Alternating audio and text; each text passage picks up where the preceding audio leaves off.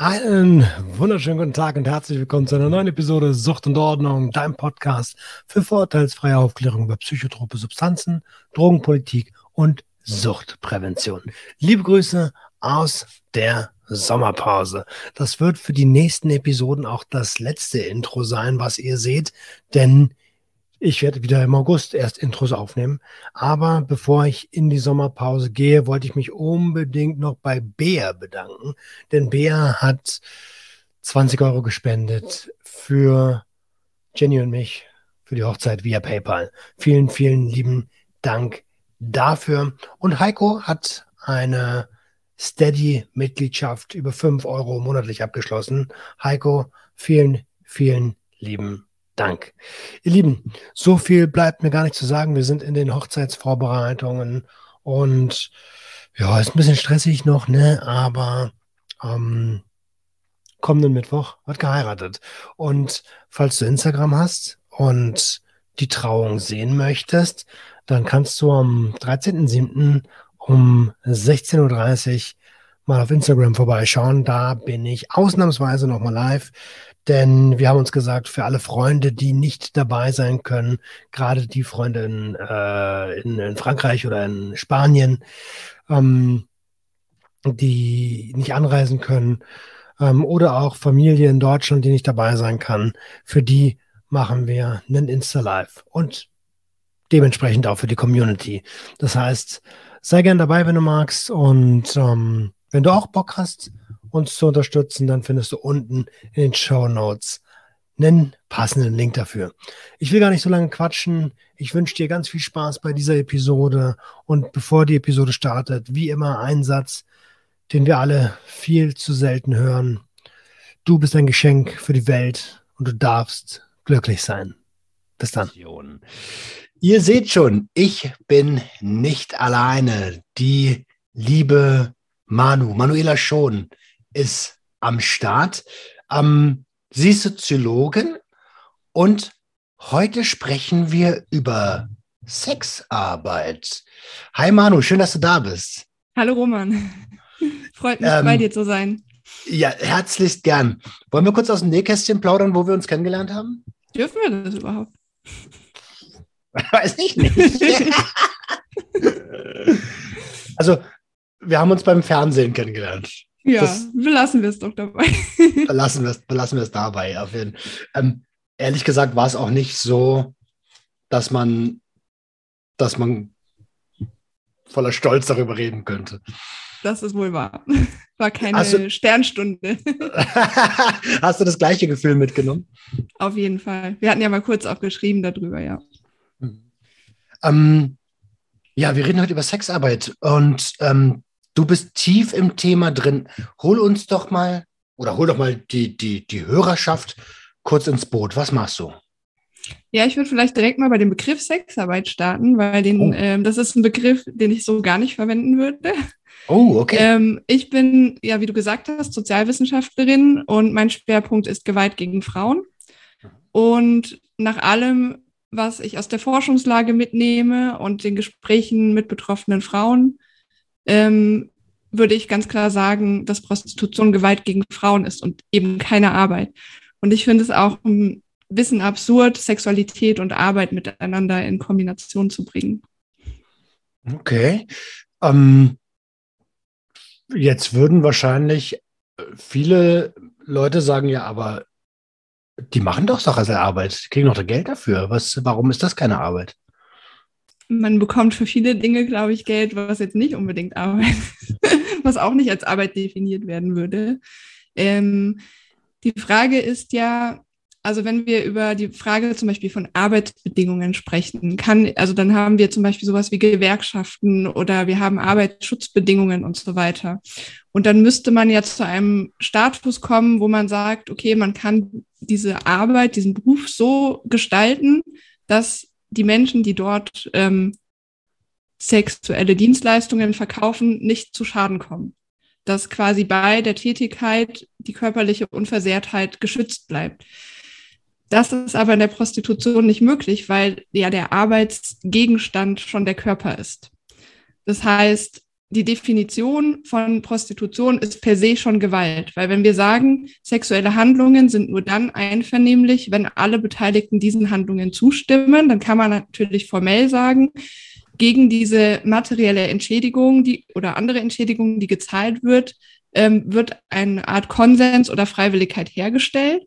Aber zu der Sexualität an sich findet ja keine Freiwilligkeit statt, sondern nur zu der Entschädigung dafür. Okay. Und insofern ist Prostitution per Definition, per Definition schon Grenzüberschreitung, sexuelle Grenzüberschreitung. Ich finde es total spannend. Genau deswegen haben wir heute die Episode miteinander vereinbart, weil ähm, ich, also ich kann da sowieso zu nichts sagen. Ne? Ich habe, äh, ich war einmal in einem ähm, in einem, äh, ja, in einem Bordell und ähm, es war mir total, also mir war es total unangenehm und ich habe gedacht, ey, was machst du hier eigentlich? Und äh, das war einmal äh, und danach nie wieder, weil ich mich selber da drin nicht wohl gefühlt habe. Ähm, jetzt, jetzt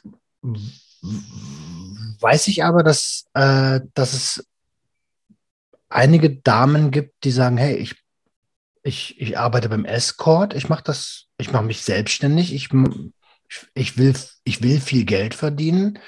Ähm, und ich weiß nicht, ob die sich die, die ähm, das eigenmächtige Handeln absprechen lassen wollen würden, weißt du? Ja, ähm, okay, wo soll ich anfangen? Es gibt drei Dinge, die ich dazu gerne sagen würde. Also einmal ähm, muss man zum Beispiel sehen, wie sich die Strafgesetzgebung zu und auch die gesellschaftliche Debatte zu Sexualität entwickelt hat. Also wenn wir uns nur mal vor Augen führen, dass 1997 erst Vergewaltigung in der Ehe zum Straftatbestand erklärt wurde in Deutschland, in anderen Ländern wie zum Beispiel Schweden sehr viel früher, mhm. ähm, dann erklärt sich auch so ein bisschen, warum zum Beispiel Deutschland ein Land ist, wo Prostitution so weit verbreitet ist, so eine lange Tradition hat, weil die Argumentation der Frauen in der Prostitution in den 1990er Jahren zum Beispiel noch war, naja, wenn ein Mann sich bei mir eh nehmen darf, was er möchte, dann kann ich dafür wenigstens Geld nehmen. Also das ist so eine wichtige Ebene, ähm, die einem in der Argumentation immer wieder begegnet.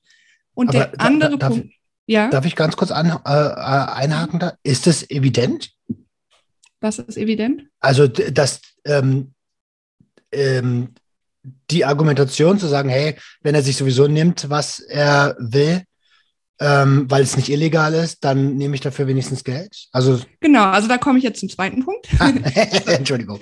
Was wir wissen ähm, von den Frauen in der Prostitution ist, dass ähm, ein sehr hoher Anteil Gewalt in der Kindheit erfahren hat.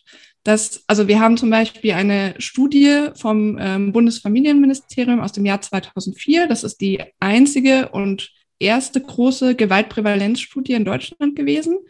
Da wird zum Beispiel die weibliche Durchschnittsbevölkerung verglichen mit einer Teilpopulation Prostituierte. Und was viele Menschen in Deutschland inzwischen wissen, weil es sehr viel diskutiert wird, dass wir ein großes Problem mit Gewalt gegen Frauen haben. Jede dritte Frau erlebt in ihr, im Laufe ihres Lebens Gewalt. Wenn wir uns aber bestimmte Teilpopulationen anschauen, wie zum Beispiel prostituierte Frauen, ist dieser, diese Prävalenz sehr viel höher. Und ähm, gerade sehr offensichtlich, das zeigen uns auch internationale Studien, das zeigt uns aber auch diese deutsche Studie, haben wir eine massive Gewaltbetroffenheit in der Kindheit. Das kann ähm, in den meisten Fällen ist es tatsächlich emotionale Gewalt, also seelische Gewalt, ähm, Liebesentzug, kein, keine Zuwendung von den Eltern. Ähm, in hohem Maße ist es auch körperliche Gewalt. Es ist aber auch sexuelle Gewalt. Und viele der Frauen, mit denen ich zu tun habe, ich habe inzwischen, also nach fast zehn Jahren in dem Bereich, wo ich tätig bin, habe ich mit sehr vielen Frauen aus der Prostitution gesprochen, äh, sagen sehr viele übereinstimmend, die sexuelle Gewalt in der Kindheit, die ich erfahren habe, das war sozusagen das Bootcamp für die Prostitution. Da wurde mir das im Prinzip eingetrichtert ähm, in den Körper. Also da sind wir auch wieder in der Soziologie. Pierre Bourdieu, der sagt, Machtverhältnisse schreiben sich in den Körper ein, insbesondere auch durch Taten. Und viele dieser Frauen sagen tatsächlich auch, ähm, das, was mein Vater früher mit mir gemacht hat, mein Stiefvater, mein Onkel, mein Bruder, was auch immer, das hat mit mir etwas gemacht. Ähm, und das hat mir, also es hat sehr viel mit Selbstwert auch zu tun. Ähm, ich bin nichts anderes wert. Da fallen dann auch oft so Begriffe, du dreckige Hure, du kannst doch auch nichts anderes als Beine breiten machen. Und daher kommt dann dieses, ähm, ich, ne, ich finde es für mich legitim, ähm, weil ich ja nichts anderes kenne, weil ich damit aufgewachsen bin. Es hat sehr viel mit Sozialisation zu tun. Und das Dritte, was ich sagen wollte, sehr viele der Frauen, mit denen ich zu tun habe, haben in ihrer aktiven Zeit genau das gesagt. Die haben gesagt, ähm, ich mache das freiwillig, ich mache das selbstbestimmt. Und erst viele Jahre Therapie haben ihnen geholfen zu sehen, wie diese ähm, Erfahrungen in der Kindheit zusammenhängen mit der, mit der Entscheidung später für die Prostitution. Das ist halt ganz wichtig, weil wir das wirklich evidenzbasiert sagen können. Und wir haben ganz viele betroffenen Berichte, die das bestätigen. Jetzt würde ich nie einer Frau absprechen, ähm, ihre, habe ich auch in vielen Gesprächen mit Frauen, die sich als Sexarbeiterinnen bezeichnen, ähm, schon gehabt. Ähm, ich sage immer, du bist die Expertin deines Lebens und wenn das deine Lesart für das, was du tust, ist, ähm, ist, ist es vollkommen in Ordnung. Ähm, tatsächlich ist es aber so, dass einige dieser Frauen einige Jahre später ähm, dann wieder auf uns zugekommen sind oder mir in anderen Kontexten begegnet sind und plötzlich eine andere Lesart davon hatten. Deshalb, das eine ist natürlich, nicht eine Person zu belehren und ihr zu sagen, so und so musst du deine Prostitutionserfahrung sehen. Das andere ist aber wissenschaftlich fundiert ähm, und mit den Erfahrungen von anderen auch andere Angebote zu machen. Ich denke mal, das ist ja in dem Kontext, in dem du tätig bist, auch oft so, dass ähm, ja. oft erst Therapie oder auch Auseinandersetzung, Reflexion nochmal einen anderen Blick aufs, ähm, aufs Leben ermöglichen. Ähm, absolut. Also da, während du gerade sprachst, äh, habe ich genau das gedacht. Ey, das ist ja in dem, äh, in dem Bereich Substanzgebrauchsstörungen sehr, sehr ähnlich ähm, Vernachlässigung, Gewalt, ähm, Perspektivlosigkeit, also keine gesunden sozialen Gefüge und dann dementsprechend Flucht. Ne? Ähm, und und natürlich empowert das auch. Ne? Ich kann für mich selber sorgen, mein Kühlschrank ist voll, ich kann mir selber meinen Lebensunterhalt verdienen ich habe einen Weg gefunden, irgendwie ähm, für mich selbst zu sorgen, auch wenn das oft ein nicht gutes Sorgen ist im Rückblick betrachtet. Mhm. Aber ähm, natürlich hat das ein empowerndes Moment, das würde ich überhaupt nicht abstreiten wollen. Absolut. Also, und ähm, was du gerade noch gesagt hast, der Wandel, den, ähm, den beobachte ich äh, auch bei den Substanzgebrauchsstörungen äh, tatsächlich also mehrfach sogar. Es, ist, es kann ja immer wieder im Wandel sein. Ne? Wir sind ja, mhm. wir sind ja Menschen, die immer, äh, die immer neue Einflüsse bekommen und hoffentlich lernen. Und tatsächlich ist es hier auch so, dass man, und deswegen finde ich es eigentlich ganz gut, dass du gesagt hast, du bist der Manager deines Lebens oder ähm, wie du es formuliert hast, weil bei der Suchthilfe, die immer noch Suchthilfe heißt, ist es tatsächlich so, dass äh, oft eine Abstinenz vorausgesetzt wird, ähm, bevor man überhaupt Hilfe bekommt. So. Und ich finde, das ist überhaupt nicht äh, 2022. Hm. Es braucht ja auch ein ganzheitlicher Ansatz letztendlich, um sich zu sortieren, denke ich mal, und äh, bestimmte Dinge anzugehen. Ähm, wie bist du überhaupt zu der Thematik gekommen? Hm. Also Bauchgefühlmäßig hatte ich schon immer irgendwie gedacht, dass mit Prostitution was nicht stimmt. Aber ich habe tatsächlich auch genau diese Lesart, die wir auch immer in den Medien diktiert bekommen, übernommen. Wer bin ich, einer Frau vorzuschreiben, was sie mit ihrem Körper zu tun hat, ähm, Selbstbestimmung und so weiter und habe das nicht hinterfragt, habe tatsächlich auch den Begriff Sexarbeit verwendet, weil das suggeriert wurde als die politisch korrekte ähm, Bezeichnung. Mm, ich habe dann viele Jahre später ähm, in Hartz-IV-Beratung gemacht, ehrenamtlich und hatte da unter anderem auch äh, zu tun mit äh, Frauen aus ethnisch marginalisierten Minderheiten aus Rumänien und Bulgarien, also Bulgaro-Türkinnen und ähm, Roma-Frauen.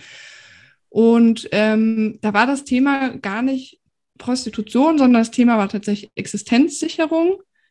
Ähm, wir haben nie das Thema Prostitution in der Beratung auf dem Tisch gehabt, aber ich habe, weil das meine Nachbarschaft war, wusste ich das. Nicht alle dieser Frauen, aber zum Teil wusste ich, dass sie aus äh, ökonomischer Not sich prostituieren, weil ich auch Gespräche von Männern mitbekommen habe darüber. Wie bei dir hat sie äh, nur 20 Euro genommen, bei mir wollte sie 30. So. Ähm, und in dem Moment, wo wir die Sozialleistungen eingeklagt haben, ist es nämlich so, dass EU-Bürgerinnen im Prinzip Freizügigkeit besitzen. Das heißt, sie können nach Deutschland kommen, sich zum Beispiel auch in der Prostitution betätigen, aber sie haben keinen Zugang zu Sozialleistungen. Und das ist gesetzlich umstritten, ähm, weil eigentlich haben wir das Nicht-Diskriminierungsverbot innerhalb der EU. Das heißt, eigentlich müssen alle EU-Bürgerinnen innerhalb der EU gleich, also in allen Ländern, wo sie ihren gewöhnlichen Aufenthalt haben, gleich behandelt werden.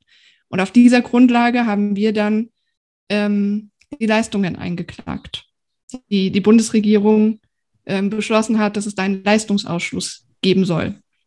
Wie sehen diese Leistungen aus? Hartz-IV-Leistungen. Also okay, mhm. also ja. Grundsicherung quasi. Genau. Ähm, jetzt, jetzt fände ich spannend, äh, wenn das EU-Recht oder EU-weit vereinbart ist, müssten dann nicht andere Länder auch sowas wie eine Grundsicherung haben? Also du musst dort, wo du deinen gewöhnlichen Aufenthalt hast, musst du im Prinzip genauso behandelt werden wie jemand, der dort geboren ist. Ah, okay, check. Also das ist mhm. jetzt nicht äh, ganz EU passt sich an den Standard des höchsten Landes an, nee. sondern immer vor Ort. Genau, also da, wo der Aufenthalt ist, genau. Okay. Und genau, dann haben wir das eingeklagt übers Gericht, übers Sozialgericht. Inzwischen gibt es auch, also es ist ein bisschen sehr kompliziert, da sind wir jetzt ganz tief im EU-Recht auch drin und im Sozialleistungsrecht. Ähm, es wurde dann irgendwann mal entschieden, ähm, kann man machen, man kann ähm, die Hartz-IV-Leistungen, also SGB-II-Leistungen äh, verwehren, dann muss man aber SGB-12-Leistungen gewähren. Also das ist die Grund, das ist eigentlich die Leistung für diejenigen, die nicht erwerbsfähig sind. Mhm, ähm, mhm. mhm. Und das, also da hat quasi der EUGH so eine, also der Europäische Gerichtshof so eine Hilfskonstruktion verwendet, um zu sagen, ja, aber Existenz muss gesichert sein. Egal wie. Und wenn ihr jetzt sagt, SGB-II-Leistungen sind Versicherungsleistungen, was ja nicht stimmt. Es ist ja nicht so, dass jeder, der SGB II, also Hartz IV bekommt, vorher eingezahlt hat. Aber wenn ihr so argumentiert, dann müsst ihr SGB XII-Leistungen zur Verfügung stellen. So. Wir haben das aber zu einem viel früheren Zeitpunkt, bevor der Europäische Gerichtshof da entschieden hatte, eingeklagt und die Frauen sind dann ausgestiegen tatsächlich. Also dann hat man dann gehört von den Männern, ach, bei der geht nichts mehr. Also in dem Moment war klar, diese sozial, also diese existenzsichernden Leistungen waren im Prinzip eine Ausstiegshilfe für diese Frauen. Ähm, das war aber auch keine organisierte Prostitution. Ne? Also das war wirklich so sehr selbst organisiert im, in der Nachbarschaft. Freelancing, klassisches Freelancing. Also nicht in der also, Prostitutionsstätte, nicht in der Terminwohnung, nicht auf der Straße. Hm, Eher so Mund-zu-Mund-Propaganda. Gefährliche ja, Nummer, ne? gefährlich ne? ist als alles davon tatsächlich. Ähm, also die Innenprostitution ist nicht ähm, weniger gefährlich als die Straßenprostitution. Das ist auch so ein Mythos, den ich äh, mich, mich darüber belehren lassen musste. Oh, okay, äh, da, da, lass uns da gleich drauf kommen. Ich habe gerade mhm. einen Gedanken gehabt, dass wir ja das Thema, genau, also so Thema Grundsicherung äh, genau, ich wollte noch kurz Beim erzählen, wie ich dazu gekommen bin zu dem Thema. Also das okay. war das eine, die Beratung. Und dann gab es im Jahr 2013 auch den, also fast parallel zu dieser Entwicklung, gab es den Emma-Appell. Ähm, Appell gegen Prostitution. Und ich war jetzt nicht so die klassische Emma-Leserin ähm, und habe das aber mitbekommen, fand das interessant und wir haben in unserer feministischen Gruppe darüber gesprochen und relativ schnell auch einen Konsens gehabt, ja, nee, also wir sind gegen eine Gesellschaft, in der Prostitution legitimiert ist. Und dann habe ich angefangen, mich in meinem Umfeld umzuschauen, in meiner Stadt, wo findet eigentlich Prostitution statt, in Wiesbaden. Und so sichtbar sind das nur zwei Laufhäuser und habe dann im Internet festgestellt, die ganze Stadt ist voll davon, meine ganze Nachbarschaft ist voll davon, überall Terminwohnungen, wo zum Teil in einer Wohnung 55 Frauen prostituiert wurden. Und 55? das hat, ja, in einer, in einer, weil die ja wechseln. Die wechseln ja in Schichten ah, und die mh. wechseln wöchentlich und so weiter. Ne? Also es ist jetzt nicht so, dass eine Frau eine Wohnung anmietet und sich dort prostituiert, sondern das ist alles organisiert. Und dann habe ich im Prinzip ähm, gedacht, das, das kann doch nicht wahr sein. Also ich habe mich über meine eigene Ignoranz geärgert ähm, und habe mich in die Materie eingearbeitet, Studien gelesen, ge geschaut, was gibt es alles, habe mich mit anderen vernetzt, habe mit Betroffenen gesprochen Und ähm, da ich sowieso schon mein ganzes Leben gegen Gewalt gegen Frauen kämpfe, ähm, war das einfach so ein Ding, wo ich dachte, und also insbesondere als ich dann diese Gewaltprävalenz in der Prostitution wahrgenommen habe, war klar, ich kann dieses Thema nicht ausklammern, im Gegenteil.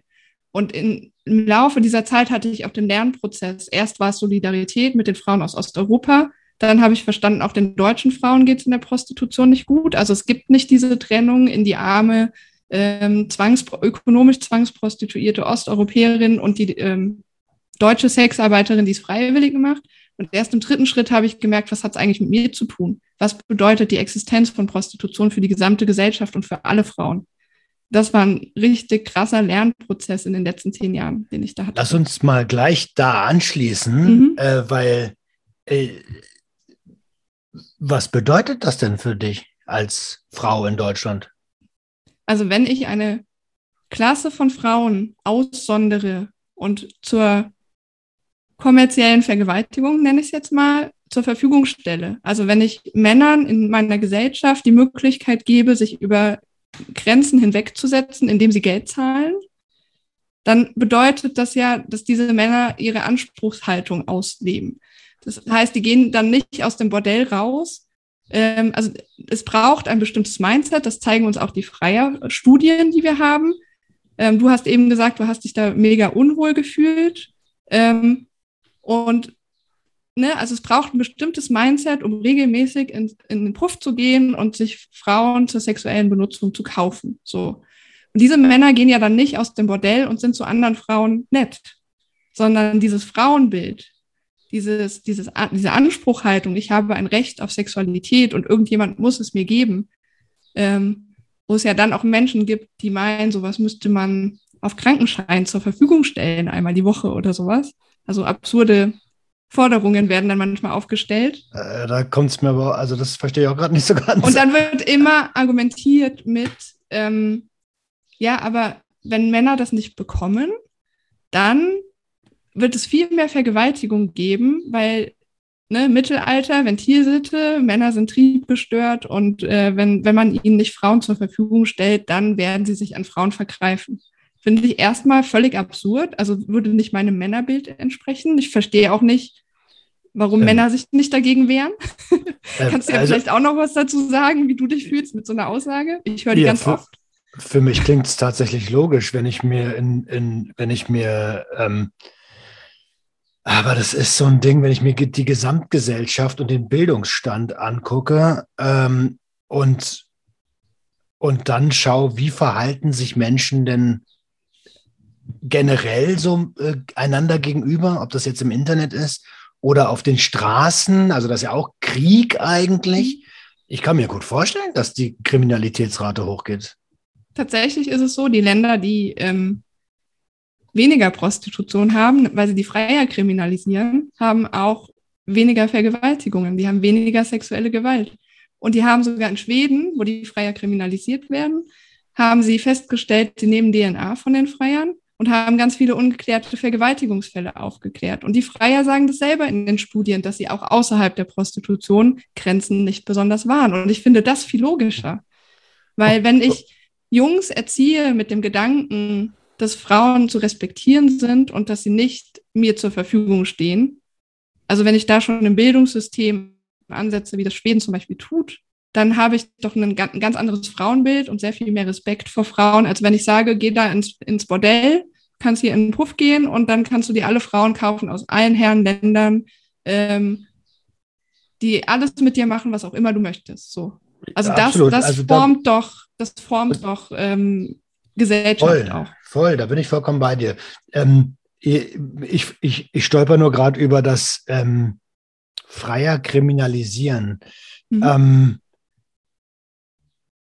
also, ich habe schon oft davon gehört, dass Prostitution kriminalisiert werden mhm. sollte. Ähm, gehören zu diesem, ich nenne das jetzt mal Geschäftsprozess. Nicht beide Parteien, sollten dann nicht beide kriminalisiert sein? Wenn du es als Geschäftsprozess siehst, ja. Also dann sind wir im Prostitutionsverbot. Hatten wir übrigens jetzt auch in der Corona-Zeit in sehr vielen Bundesländern. Auf einmal von der Liberalisierung, Regulierung in, die, in das Prostitutionsverbot, wie in den USA, außer Nevada und ähm, vielen osteuropäischen Ländern, waren wir plötzlich im Prostitutionsverbot. Ich spreche von dem schwedischen Ansatz und der sieht es eben nicht als Geschäftsbeziehung. Der sagt, Prostitution ist Gewalt gegen Frauen. Und es macht überhaupt keinen Sinn, das Opfer von Gewalt zu bestrafen. Deshalb sind Frauen in der Prostitution vollständig entkriminalisiert, was sie im Übrigen in Deutschland nicht sind.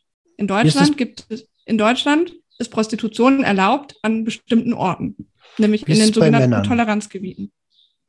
Äh, mhm. ähm, wie ist es bei Männern?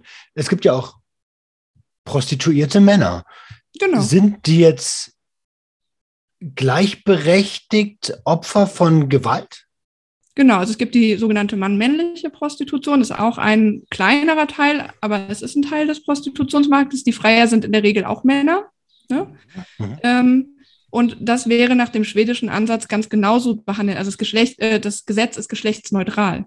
Also okay. es geht darum, eine Person, egal welchen Geschlechts, die Sex gegen Geld kauft, wird kriminalisiert. Die Person, die es anbietet, wird vollständig entkriminalisiert. Und wenn wir mal in den Bereich von Substanzmittelkonsum kommen, der ja in der Prostitution eine ganz große Rolle spielt. Ich habe mir auch extra für heute nochmal die Zahlen rausgesucht aus den Studien. ähm, dann ist es ja ganz oft so, dass die Frauen gerade zum Beispiel auf dem Straßenstrich in der Drogenprostitution ja ganz oft ihre Bußgelder wieder durch Prostitution erwirtschaften müssen. Das ist ja ein totaler Teufelskreis. Sie gehen in, im sogenannten Sperrgebiet der Prostitution nach, kriegen ein Bußgeld und müssen dann wieder mehr sich prostituieren, um dieses Bußgeld zu bezahlen, um nicht in den Knast zu kommen. Und deswegen ist es total wichtig, wie Schweden das macht, Frauen in der Prostitution vollständig zu entkriminalisieren und ihnen eben nicht auch noch diesen zusätzlichen Druck aufzubürden. Und gleichzeitig okay. ihnen natürlich Schutzangebote zu geben, Ausstiegshilfen, Beratungsangebote, Traumatherapie, Sprachkurse, was auch immer sie brauchen. Ähm, also ist es quasi genau das Gegenteil wie, beim Subst wie bei Substanzen, wo ähm, also wo Konsumenten entkriminalisiert werden Mhm. Ähm, also zum Beispiel in Portugal, aber der Vertrieb noch, noch ähm, eine Straftat ist. Ja, wobei natürlich der Bordellbetrieb in Schweden auch verboten ist und die Zuhälterei ist es im Übrigen in Deutschland auch nicht. Nur ausbeuterische Zuhälterei ist ein Straftatbestand. Das heißt, bis zu 50 Prozent des Prostituiertenlohns darf auch noch jemand abknöpfen. Und horrende Mieten in den Prostitutionsstätten von 150 Euro am Tag dürfen auch genommen werden. Und es dürfen auch horrende Zahlungen für diese Escortagenturen genommen werden und so weiter. In der, dem übertragenen Beispiel wäre, ähm, also wenn man es auf Drogen jetzt übertragen würde, wäre ja die Frau die Droge, die verkauft wird, die gehandelt wird. Und nicht die vertreibende Person. Weil das Aber ist ja dann eher der Prostitutionsstättenbetreiber. Äh, und das ist interessanterweise was ist auch. Denen, ähm, was, was der, ist mit Mensch, denen, die sich selbst. Also es gibt, es gibt mhm. ja die Personen, die sich selber anbieten, ohne irgendjemanden im Hintergrund. Hast du ja gerade auch selber, aber gut, mhm. da ist der Leidensdruck dann, oder was? Mhm. Ja, oder es gibt Gründe. Also und ähm, zum Beispiel die Konvention zur Bekämpfung des Menschenhandels, die Deutschland auch ratifiziert hat, ist sehr weit in der Definition, was Menschenhandel ist. Und zum Beispiel ist auch Machtmissbrauch schon ein Definitionskriterium für Menschenhandel. Und die Konvention sagt auch, es ist völlig irrelevant, ob die Frau dem zustimmt oder die Person dem zustimmt oder nicht. Sondern es sind immer die gesamtgesellschaftlichen ähm, ähm, Situationen zu ähm, durchleuchten. Kommt die Frau aus Osteuropa aus einer völligen ökonomischen Zwangssituation? Ähm, ist da vielleicht irgendwas auch psychologisch im Hintergrund? Das müsste eigentlich alles beleuchtet werden, wird es aber nicht. Okay, also wie gesagt, no front, ne? Du bist ja mhm. tief drin in dem Thema im Gegensatz zu mir. Ähm, ich frage, also ich, ich, ich frage mich nur, also es macht für mich irgendwie hakt's, hakt's, irgendwo hakt's. Ich, es macht für mich. Ja, weil du, glaube ich, immer das, noch so ein bisschen hängst fair? an diesem sich freiwillig verkaufen oder sich anbieten und du noch nicht so diesen Switch im Kopf hin, hinbekommen hast zu, es ist ein Opfer von Gewalt. Also vergleich es doch mal mit häuslicher Gewalt. Da mhm. würdest du den prügelnden Ehemann, würdest du bestrafen und die geprügelte Ehefrau nicht. Völlig selbstverständlich. Warum auch dann ja, nicht? also oder auch die prügelnde Frauen, Ehefrau. Ne? Also lass uns das mal geschlechterneutral behandeln, weil es gibt es gibt auf beiden Seiten. Ja, häufigkeitsmäßig gibt es natürlich einen Unterschied, aber ja, können wir gerne machen. Jedenfalls, wenn, nehmen wir mal an, äh, lasse ich mich jetzt drauf ein, äh, eine Frau prügelt ihren Ehemann, der geht dreimal in eine Männerschutzeinrichtung, kommt immer wieder zurück. Da könntest du auch sagen, der geht doch freiwillig zurück. Aber du siehst ihn ja trotzdem in deiner Logik als Gewaltopfer und würdest ihm dann nicht die Solidarität der Gesellschaft aufkündigen. Ja, klar, verständlich. So ja. logisch. Und so kannst du es halt auch in der Prostitution sehen. Es ist völlig irrelevant, ob die Frau dem zustimmt. Die, die entscheidende Frage ist ja, ist es von Seiten der Person, die Prostitution nutzt, legitim, sich Zugang zum Körper einer Person zu erkaufen, die sonst ohne diese Entschädigung nicht zugestimmt hätte. Und das ist spannend, weil man kann sich mit Menschen ganz lange über die Frage, ob sich Frauen prostituieren oder andere prostituieren können, dürfen oder nicht, unterhalten. Aber sobald man diese Frage stellt, habe ich immer wieder festgestellt, oh, die Frage ist aber unfair. Ach, ich muss jetzt ganz dringend weg, ich muss noch mein Kind äh, in der Kita abholen. Weil ähm, da, da sind wir an der Kernfrage. Stellen, stellen wir uns mal vor, stellen wir uns mal vor, das ist so ein, ähm, ach, ich, ich tue mich, also ich tue mich, du merkst, ich tue mich schwer damit, weil ähm, diese, das, Aus den also, Debatten. schau mal, zum Beispiel Ehe. Mhm. Also gehen wir mal das Konzept Ehe ist ja eigentlich, wenn man es ganz nüchtern betrachtet, ähm, eine Ein-Mann-Prostitution für Sicherheit.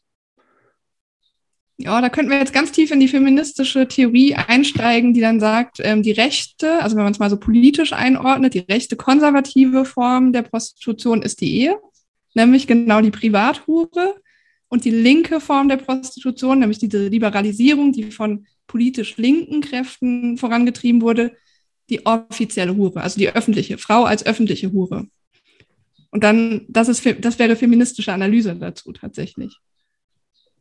Aber vor dem Hintergrund, dass ja bis 1997 noch Vergewaltigung der Ehe noch kein Straftatbestand war. Ja, und vielleicht auch vor dem Hintergrund, dass ähm, auf der, der Suche nach Sicherheit, also es ist ja auch mhm. da tatsächlich ähm, Sicherheit nach Lebensstandard oft. Also wir, was kriegen denn Mädchen in der, in der Kindheit immer noch leider beigebracht? Such dir einen, der Kohle hat. Mhm. Such dir einen, der dich äh, der dich haushalten kann. Ähm, okay, jetzt. Und natürlich jetzt. ist ökonomische Abhängigkeit auch oft ein Trennungshindernis, ist so. Bei verheirateten Frauen, weiblichen Gewaltopfern. Ich kann immer nur von weiblichen sprechen, weil das ist die Forschungslage, die ich kenne. Mhm, mhm alles gut, alles ja. gut. Ähm, ich hoffe, dass das, also ich will jetzt hier auch nicht, wie gesagt, ich habe keine Ahnung. Ne? Ähm, mich würde aber interessieren, was die Hörerschaft, nämlich ihr da draußen, denkt ähm, zum Thema. Schreibt es gerne in die Kommentare unten hinein. Ähm, oder wenn ihr es als, äh, als reines Audio hört, schickt mir eine E-Mail oder schreibt es bei Instagram in die Comments rein. Ähm, ich bin da wirklich gespannt, weil ich glaube, dass das, ähm, dass das kontrovers, das Thema ist kontrovers. Absolut. Also die Debatte hat sich ein bisschen gewandelt in den letzten zehn Jahren, aber klar, es ist immer kontrovers. Ich kenne ganz, also ich, was heißt ich kenne? Mir fallen spontan einige Bubbles ein, die jetzt sagen, was, äh, Sexarbeit äh, äh soll jetzt wieder Prostitution genannt werden? Das ist rechts. also es ist äh, wirklich spannend. Aber gut, dass du dazu gar nichts sagst, weil es, glaube ich, das Einzige, was man machen kann. Mhm. Als das Feministin kriegt man ständig gesagt, dass man rechts ist. Also Rassistin ist man immer. Also. Ja, und Na, auch von Nazi, den eigenen Lagern teilweise, ne? Ja, natürlich, klar. Verrückt. Äh, verrückt. Nazi zieht in Deutschland auch immer. Also jemand Nazi zu nennen ist immer. Ja, beste Möglichkeit, sich einer Diskussion zu entziehen, auch einer Kontroversen. Lass uns nochmal auf die Substanzen zu sprechen kommen. Mhm. Ähm, ich habe ja den, also was heißt ich habe ja, ich bin ja Teil des Podcasts vom SWR 3, der Gangster, der Junkie und die Hure. Und ähm, Tara Titan hat, ähm, hörst dir gerne mal an, die hat genau das erlebt, Gewalt in der Jugend ähm, und wollte selbstbestimmt sein und hat dann aber irgendwann genau, also genau wie du es beschreibst, genau irgendwann gemerkt, ey, das, ich will das hier alles gar nicht und hat das nur auf Alkohol und Crystal ausgehalten. Mhm. Ähm, welche Erfahrungen hast du da nicht persönlich gemacht, sondern anhand der Menschen, mit denen du arbeitest und was sagt die Studienlage? Mm, also erstmal fange ich erstmal mit denen an, äh, mit denen ich zusammenarbeite, die haben das alle durch. Also insbesondere Alkohol, viel Kokain, ähm, also Huschke Mau zum Beispiel, die auch gerade ihr Buch Entmenschlicht ähm, ver veröffentlicht hat, wenn ich es mal als Werbeblock erwähnen darf. Gerne, schick mir den Link, ich packe ihn unten in die, äh, in die Show Notes. Mit ihr arbeite ich äh, sehr eng zusammen. Sie hat das Netzwerk Ella gegründet. Das ist eine Betroffenenorganisation ähm, von Frauen aus der Prostitution, aktive noch, aber auch äh, ausgestiegene Frauen. Ähm, und sie hat das auch beschrieben. Also sie kennt keine Frau in der Prostitution, die nicht getrunken hat, die nicht Drogen genommen habe. Und so fang, fing eigentlich immer der Tag im Bordell an, erstmal eine Line ziehen. So. Ähm, und sie beschreibt auch sehr gut, wie die Bordellbetreiber sozusagen die Drogenlieferanten sind. Also das sind diejenigen, die sie dann auch mit den Drogen versorgen und damit auch nochmal Geld machen, zusätzlich zu den hohen Mieten. Mir ist dann noch das ist anekdotisch, ne? Ja, das ist jetzt anekdotisch, genau, kommen wir mhm. auf die Studienlage kommen wir jetzt nochmal. Mir ist noch so ein sehr eindrückliches anderes Beispiel eingefallen von einer äh, ähm, Prostituier ehemaligen prostituierten Frau aus ähm, Irland. Rachel Moran hat auch ein tolles Buch geschrieben, was von Menschen übrig bleibt, ist auf Deutsch auch übersetzt worden. Es war das erste Buch, was ich zu dem Thema gelesen habe, tatsächlich, was mich sehr tief berührt hat. Ähm, ich weiß noch, dass ich durch die Stadt gelaufen bin und auf meinem Handy dieses Buch gelesen habe ähm, was ich normal nie mache, weil ich, normal setze ich mich in Ruhe mit einem Buch hin, aber es hat mich so gefesselt und ich musste irgendwie irgendwo hin und ich habe dann auf dem Handy gelesen. Und sie hat mir mal erzählt, dass ähm, sie eine Konsumsucht hatte. Und zwar jedes Mal, wenn sie sich prostituiert hatte, hat sie sich immer das gleiche Parfüm gekauft, um sich zu belohnen, also um, um sich etwas Gutes zu tun. Und sie hat gesagt, sie hatte noch Jahre, nachdem sie aus der Prostitution ausgestiegen ist, einen Schrank voll mit diesem Parfüm. Also sie hat so viel davon gehabt, dass sie es gar nicht benutzen konnte. Und dieses sich nach der Prostitutionserfahrung etwas Gutes zu schenken, das haben mir ganz viele ähm, berichtet. Dieses, ich habe ich hab irgendwie diese, diesen Zwang, jetzt loszuziehen und ja, ich sag's jetzt mal, sich zu entschädigen, vielleicht auch dafür, ne? Mhm. Mhm.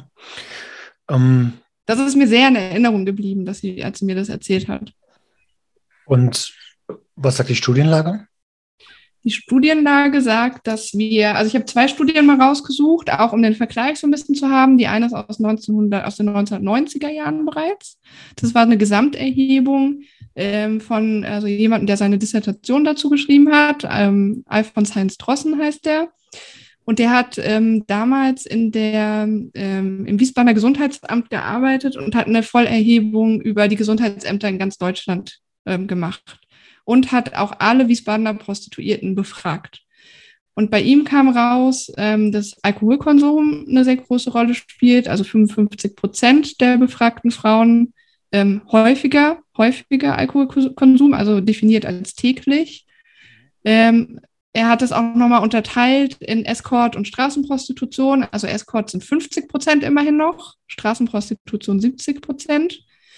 Ähm, dann hat er auch ähm, ähm, regelmäßige Medikamenteneinnahme festgestellt, ähm, bei 38 Prozent, sogar bei 65 Prozent, also jeder zwei von drei auf der Straße. Und darunter waren dann insbesondere Beruhigungsmittel und Schmerzmittel. Habe ich mir gedacht, ja. Ich wollte gerade fragen, Opioide und Benzos wahrscheinlich. Ja. Mhm.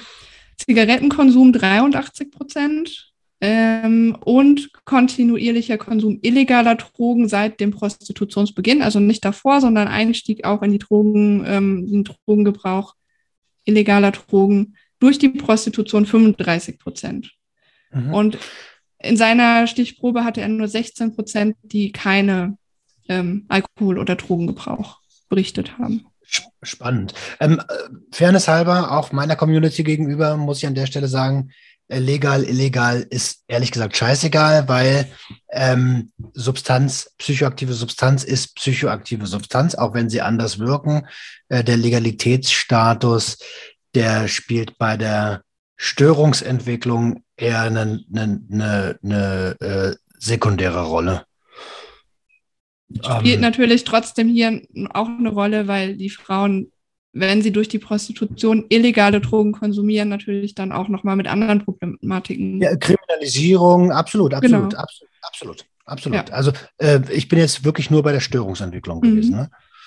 Dann haben wir noch die Studie vom Bundesfamilienministerium aus 2004, die ich schon erwähnt habe. Das ist ganz spannend, weil hier kann die weibliche Durchschnittsbevölkerung eben verglichen werden mit den prostituierten Frauen. Also wir sehen da auch nochmal einen direkten Vergleich ähm, und haben dann nur 12 Prozent ohne Drogen- und Medikamentenkonsum. Also eben hatte ich gesagt 16 Prozent, hier sind es nur noch 12 mhm. Prozent. Und in der Hauptuntersuchung waren es immerhin 21 Prozent, finde ich trotzdem noch erschreckend, dass 80 Prozent ähm, der weiblichen Durchschnittsbevölkerung ähm, das berichtet haben ähm, vom letzten Jahr. Ähm, wir haben 67 ähm, Prozent Schmerzmittel, das ist das höchste auch hier. 38 Prozent Beruhigungsmittel, 37 Prozent Schlafmittel, 34 Prozent Antidepressiva, 19 Prozent Aufputschmittel und 10 Prozent andere Psychopharmaka. Beim Alkohol haben wir 19 Prozent täglicher Konsum. Im Vergleich, Im Vergleich zur Durchschnittsbevölkerung sind, wären es nur sieben, also auch locker dreimal so viel. Rauchen 68 Prozent. Und das ist spannend, da hat, haben sie sich nochmal angeguckt, mehr als 20 Zigaretten am Tag ähm, sind 27 Prozent der prostituierten Frauen, aber nur 4 Prozent der Hauptuntersuchung. Also wenn man auch nochmal die Mengen so vergleicht. Nur nochmal für mich zum Mitmeißeln. Hauptuntersuchung Durchschnitt aller Frauen Deutschlands genau. und ähm, und die und die und die andere Untersuchung Prostitution 27 genau ja. Mhm.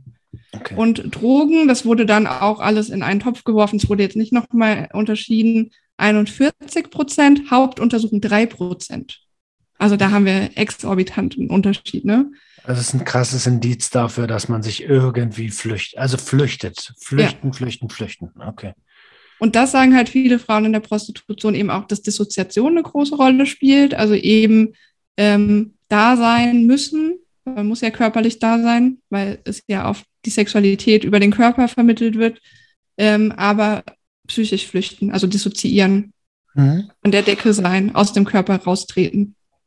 Ja, das, das ist tatsächlich auch eine Sache, die Tara im Podcast erzählt hat, dass sie sich einen Punkt gesucht hat, an den sie schaut.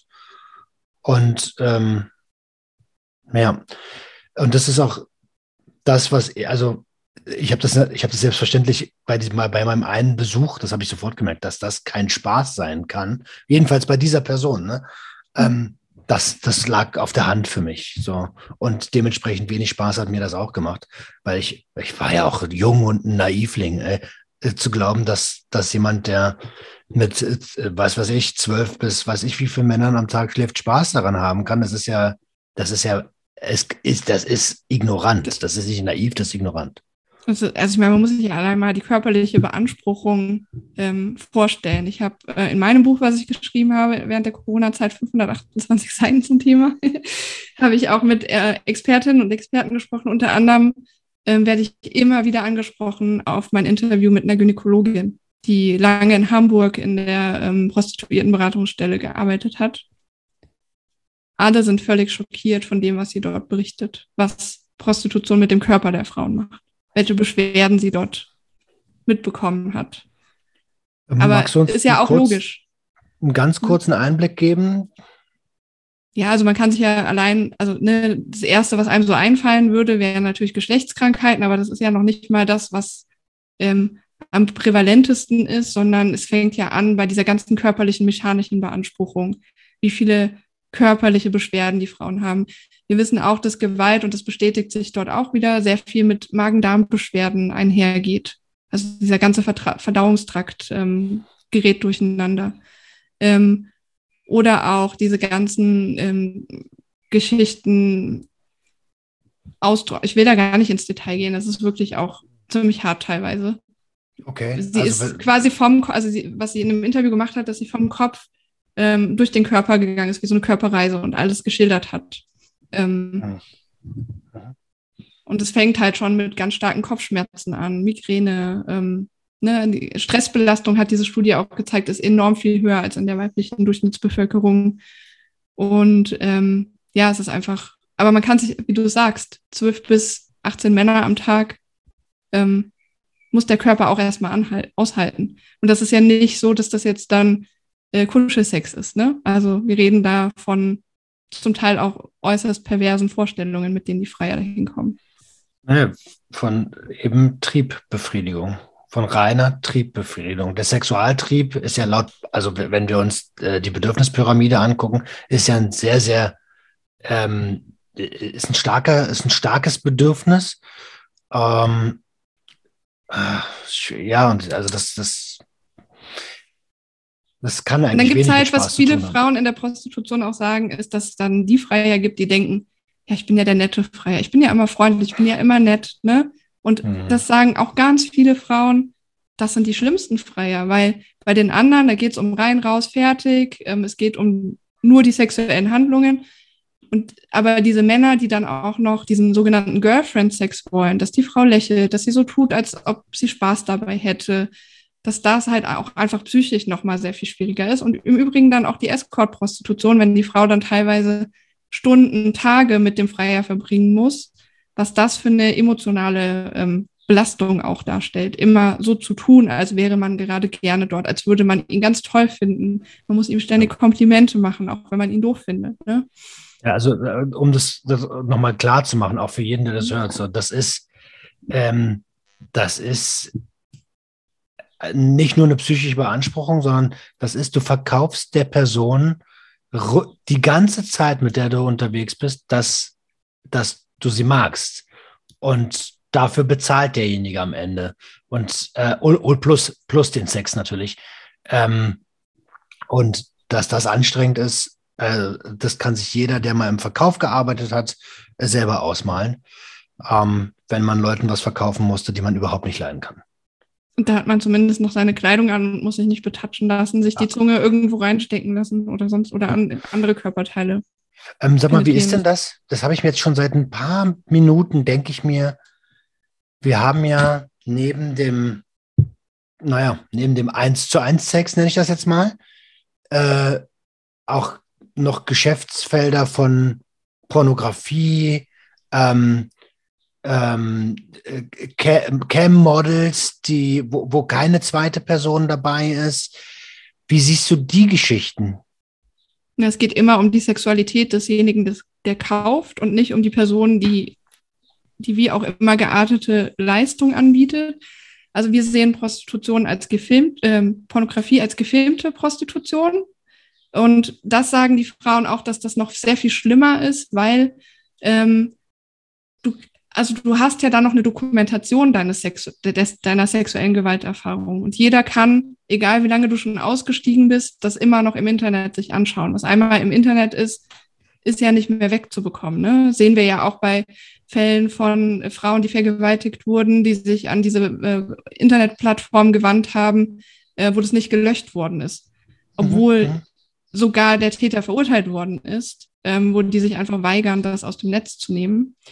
Ähm, und das empfinden die dann nochmal als zusätzlich demütigend, dass das dann für immer da ist. Wir haben auch die, äh, die ähm, also erstens mal gibt es Überschneidungen. Die meisten Frauen in der Pornografie sind auch in der Prostitution tätig und umgekehrt. Ähm, deswegen sagen die einfach, es ist Prostitution mit einer Kamera im Raum, fertig. So. Ähm, Wir sind jetzt beim klassischen Porno, ne? Beim, beim, genau. beim Pornodreh. Okay. Ja. Also ähm, auch alle Biografien, die ich gelesen habe von bekannten äh, Pornodarstellerinnen, die haben sich nebenher auch alle noch prostituiert. Ne? Also das mhm. ist fließende Übergänge, ähm, das ist ein und dasselbe Milieu. Ähm, und Webcam-Sex genauso. Es gab sogar Fälle von, wo eine Frau sich auf, also der, der, der Freier vor seinem Bildschirm hat ihr quasi gesagt, was sie machen soll. Und da ging es auch um so Atemkontrolle und so weiter. Und sie ist daran gestorben. Also sie hat, er hat quasi ihren Suizid ähm, angeleitet. Muss man sich mal vorstellen.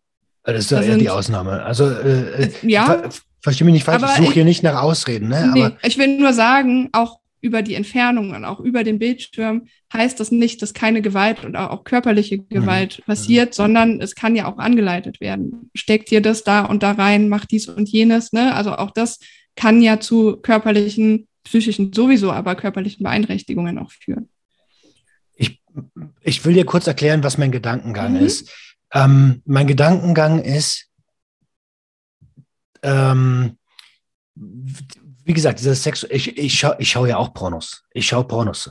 Ähm, und mein Gedankengang ist, ey, okay, ich habe halt diesen Trieb und ähm, nicht immer, also ich bin auch, äh, und, und, und viele Männer sind ja auch fantasietechnisch komplett abgestumpft, muss man ja auch sagen. Das ist vielleicht ähm, das Hauptproblem. Vielleicht sorgen die Pornos auch dafür. Also oder ja, ja, leiten, ja. Äh, leisten ihren Beitrag dazu, ne? Ah, genau, leisten auf jeden Fall ihren Beitrag. Absolut, mhm. absolut. Gibt ja auch eine Sucht danach, ne? Äh, mhm. Oder eine Störung. Auch das. Mhm. Mhm. Auch das. Ähm, ich, ich, ich stelle mir nur gerade vor, also angenommen, ich würde mich vor eine Kamera setzen, oh, einfach so, weil ich Geld verdienen möchte und ähm, will aber nicht mich eben prostituieren. Ähm, und denke mir, geil, da verdiene ich ja richtig einfach Geld, weil viele junge Menschen sind ja naiv auch. Ne? Mhm. Äh, ich sage nur OnlyFans oder wie, wie das ganze Gedöns heißt. Ähm, und weiß, okay, irgendwo auf der anderen Seite holt sich jemand einen runter oder äh, befriedigt sich selbst und ich kriege meine Kohle. Das siehst du mhm. als Prostitution. Ja, ich habe auch gerade eine aktuelle Studie ähm, zu OnlyFans, weil du es gerade ansprichst, gelesen. Mhm. Weil ja viele Frauen aus der Prostitution während der Corona-Zeit auf OnlyFans dann auch ausgewichen sind. Prostitutionsverbot, ne? Also ähm, irgendwas, irgendwo musst du ja dann Geld verdienen.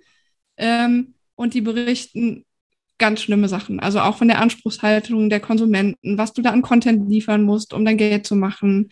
Ähm, es ist ja nicht, es ist ja, bleibt ja trotzdem nicht deine Sexualität. Es, ich meine, du hast es ja schon bei Influencern, wo es noch nicht mal um Sexualität geht, die davon äh, sprechen, wie ausgebrannt sie sind, weil sie ständig irgendwie neuen Content produzieren müssen, wie die. Ich habe neulich einen Podcast gehört mit einem, der ähm, dann sagt, wie ihn das schon unter Druck setzt, wenn dann Instagram immer wieder zeigt, äh, deine Statistiken haben sich so und so verändert, deine Performance ist so und so runtergegangen. Ähm, und das hast du ja dann in dem Kontext auch und musst dann halt diesen sexuellen Kontext nach und nach und immer wieder liefern. Ähm, und die Frauen waren überhaupt nicht zufrieden. Aber jetzt könnte man ja erstmal naiv glauben, ja, dann ist wenigstens ähm, dieser körperliche Kontakt weggefallen. Ähm, nee, also das war definitiv keine Entlastung, wie Sie berichtet haben in dieser Studie. Ist es, ähm, also dass, dass das äh, digitale Game, sage ich mal, belastend sein kann, äh, das, das ist klar, also das kenne ich als Podcaster ja auch und jemand, der auf Insta unterwegs ist. Und, und die Kommentare noch, auch, wie verletzend die sein können auch. Ne? Voll, voll, voll, mhm. voll. Ähm, ist es nicht aber auch eine Frage der digitalen Kompetenz, wie ich mit sowas umgehe? Na, die Frage ist ja immer auch, wie viel Freiheit hast du dabei? Und wenn deine Existenz halt davon abhängt, dann wird es halt auch, dann, was nützt dir dann die Kompetenz? Also ich meine, wie viele Menschen wissen, dass Safer Sex eine gute Sache wäre, insbesondere bei wechselnden ähm, Sexualpartnern. Wenn ich aber in der Prostitution bin und 13 bis 18 Freier am Tag machen muss und ich krieg halt ohne Gummi, ähm, kann ich das reduzieren auf die Hälfte, ähm, dann hilft mir die Kompetenz am Ende vielleicht auch nicht, wenn ich äh, weiß, was mein Körper da wieder durchmachen muss. Also verstehst du, was ich meine? Da, da ist ja, das eine ist ja das Wissen, das andere ist das Anwenden können. Ich, ich frage mich nur, also ich fra das frage ich mich übrigens im, im, gesamten beruflichen Kontext, bei ganz vielen Menschen, mhm. die unzufrieden in, in ihrer Tätigkeit sind, warum sie nicht einfach was anderes machen. Wir, äh, weißt du, das, also wir leben ja in einem Land, wo es eine Grundsicherung gibt. Äh, und entweder bin ich der naivste Mensch der Welt, aber ich denke mir immer so, ey, wenn du unzufrieden bist in sag, wir können ja ein anderes berufliches Beispiel auch nehmen. Im, im Restaurant, weil du in der Gastro arbeitest und Gastro ist richtiger Knüppeljob, machst nicht einfach was anderes. Ja, ich glaube, das stellt man sich in dem Kontext auch zu einfach vor. Also das ist ja schon im normalen Leben, in dem Kontext, den du jetzt benennst, schwierig, weil man muss alte Gewohnheiten aufbrechen, man muss aktiv auch Der etwas Komfortzone tun. raus. Ja, ja, genau. Ja, absolut. Jetzt stell dir mal dieses Prostitutionsbeispiel vor und das, was ich dir vorher erzählt habe, auch ähm, zu dieser ganzen Vortraumatisierung aus der Kindheit, diese ganzen Vorprägungen, die man mitbringt. Huschke hat das auch wieder super toll auf den Punkt gebracht. Sie hat gesagt, also wir sind mal in Frankfurt durchs Bahnhofsviertel zusammengegangen und das hat sie auch in einem Text dann auch nochmal geschrieben. Sie hat gesagt, ich fühle mich irgendwie, ich laufe hier und ich fühle mich so, als gehöre ich in dieses Bordell. Also sie hatte zehn Jahre Prostitution hinter sich, hat diese ganze Kindheit in Gewalt. Ähm, und für sie ist es völlig ungewöhnlich, wenn Menschen nett zu ihr sind. Und für sie fühlt sich die Gewalt nach zu Hause an. Ja, das muss man klar. sich mal vorstellen. Also dieses. Ähm, ich kenne das gut. Hm. Und, also psychisch, aber bei also psychische Gewalt. Und da ne? funktioniert sie, ne? Also natürlich, sie weiß, dass das alles schlecht, das äh, will sie nicht, ähm, das ist Gewalt, ähm, die ganzen negativen Folgen, aber da funktioniert sie. Und in der normalen Welt, außerhalb der Prostitution, mit den ganzen Erwartungen, mit ähm, Menschen, die freundlich sind, ohne dafür etwas zu wollen, ähm, damit kommt sie ganz schlecht klar. Und ich fand es auch, also sie ist ausgestiegen, das ist auch eine schöne Geschichte, irgendwie die Bordellbetreiberin kam mal mit einem Katzenbaby an. Und dadurch hat sie quasi diesen Impuls bekommen, ähm, ich muss für dieses Katzenbaby sorgen und das kann ich nicht im Bordell. Ja. Ähm, also muss ich ähm, quasi jetzt mein Leben ändern, damit ich dem ein gutes Zuhause geben kann. Und dann hat sie berichtet, wie sie durch die Katze gelernt hat, Grenzen zu setzen. Weil wenn der Katze was nicht gefällt, dann kratzt die. Ne? Wie, dass man sie hat Hunger nicht mehr gespürt. Dass der Körper irgendwann vielleicht mal Hunger hat, dass er friert. Und das finde ich, das, das hat mich sehr erschüttert auch, dass man so dissoziiert von seinem eigenen Körper sein kann, um all diese Sachen nicht mehr wahrzunehmen. Essstörungen sind eine ganz, ganz häufige Begleitung, habe ich, mhm. schon, äh, hab ich schon gehört. Ähm, hm. Aber auch ja, also, Hunger nicht zu spüren, äh, Kälte nicht zu spüren, Hitze nicht zu spüren. Ne? Und auch generell dieses sich unwohl zu fühlen in den Kontexten, die für Menschen wie mich jetzt zum Beispiel völlig normal sind. Vielleicht ist es auch tatsächlich, also äh, zu einfach dahergesagt, warum änderst du nicht einfach was? Dass, mhm. dass es nicht einfach ist, ist schon klar. Ich bin nur immer wieder erschrocken, wie sehr Menschen, und äh, ich, ich meine damit gesamtgesellschaftlich, mhm. an ihrer Realität festhalten, wenn sie doch eigentlich schon wenn ihr Bauchgefühl Ihnen schon seit Wochen, Monaten, teilweise Jahren sagt, ey, ich muss hier weg, ich, ich, mir geht's hiermit nicht gut. Und ähm, man braucht halt Ressourcen für Veränderungen, ne? Äh, absolut. Jeglicher Art. Entweder persönliche oder durch Dritte.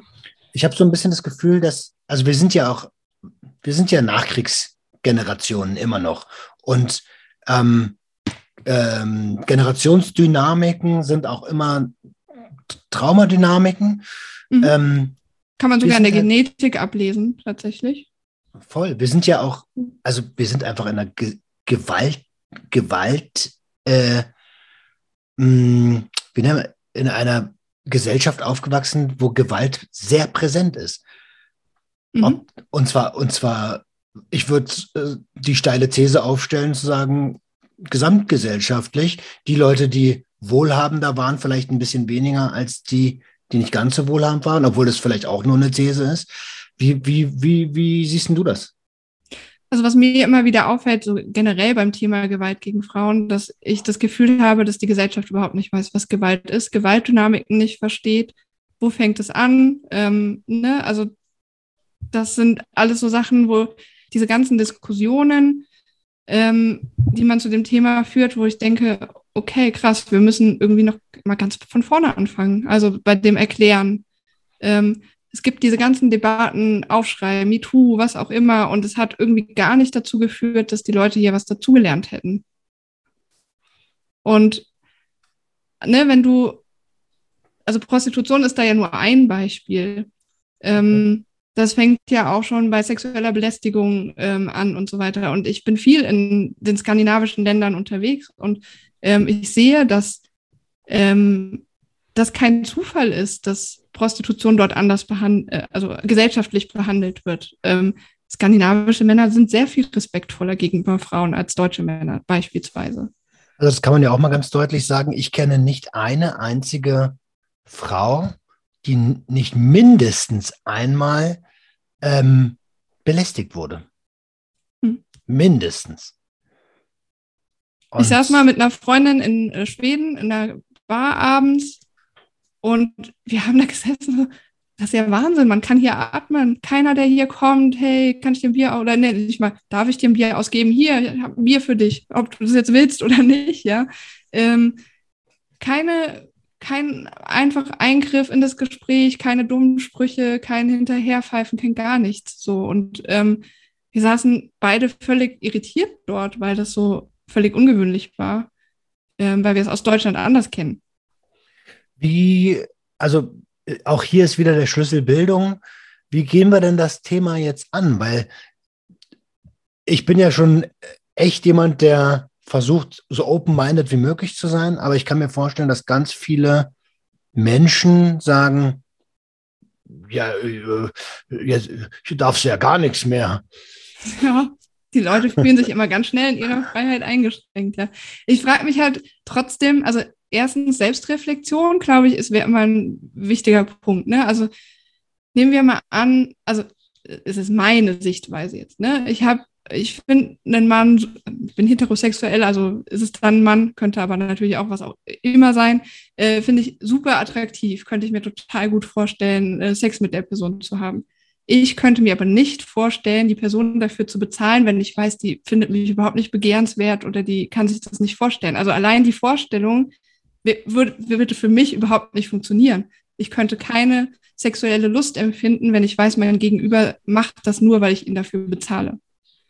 Ja. Ähm, oder andere Druckfaktoren dahinter stehen. Also das, das ist für mich unvorstellbar. Und da denke ich mal, kann jeder Einzelne auch anfangen, sich selbst reflektieren und zu schauen, wie man vielleicht eigene Wünsche, Vorstellungen über das Wohl einer anderen Person stellt. Also das wäre schon mal an der, auf der individuellen Ebene angesetzt. Und dann natürlich, wie du sagst, Bildung, Aufklärung, auch, dass wir heute darüber sprechen, was sicherlich auch viele noch nicht überzeugen wird, aber so Denkanstöße zu setzen und Menschen aufzufordern, sich selber schlau zu machen, sich die Studienlage anzuschauen, sich ähm, Berichte von Betroffenen ähm, durchzulesen. Ähm, auch Unterschied, also ich, ich bin auch ein Fan zum Beispiel von kontroverser Diskussion. Ich hab, halte nichts davon zu sagen, also ich weiß, die guten Argumente sind auf meiner Seite, weil ich die ganze Forschungslage wirklich in- und auswendig kenne und mich sehr lange dazu befasse. Aber ich würde es nie scheuen, auch mit Menschen zu diskutieren, die eine andere Auffassung haben. Und das habe ich live miterlebt übrigens, by the way. ähm, das war hitzig. Mhm. Ähm, ja. Okay. Und also, also viele, viele meiner Mitstreiterinnen, was ich auch super gut verstehen kann, sagen immer, wie kannst du so viel Geduld haben? Also die haben die Geduld nicht, also nicht alle von denen. Ähm, verstehe ich vollkommen, wenn man diese Diskussion immer wieder führt, immer dieselben Argumente hört. Dann ne, kannst ja schon Bullshit-Bingo machen irgendwie und äh, es kommt ja immer, es kommt immer dasselbe. Ähm, aber die Frage ist, wenn ich was, also ich verstehe das, wenn Leute das sagen und das ist auch völlig legitim. Nicht jeder muss seine freie, freie Zeit äh, oder auch berufliche Zeit, was auch immer, mit diesen Diskussionen ähm, verbringen. Man kann auch schönere Dinge tun, sicherlich. Ähm, aber ich finde es auch wichtig, ähm, auch kontrovers zu diskutieren, weil dann haben auch diejenigen, die im Prinzip noch nicht so eine Meinung sich gebildet haben, die Möglichkeit, die Unterschiede zu erkennen und eine Wahl zu treffen zwischen diese Position überzeugt sich, überzeugt mich mehr oder die andere. Mhm. Um, und was ich natürlich, was wir sowieso wissen aus der Psychologie, Meinungen ändern sich nicht durch gute Argumente jetzt und sofort, sondern das ist ein Prozess. Ne? Also es ist ein Erkenntnisprozess.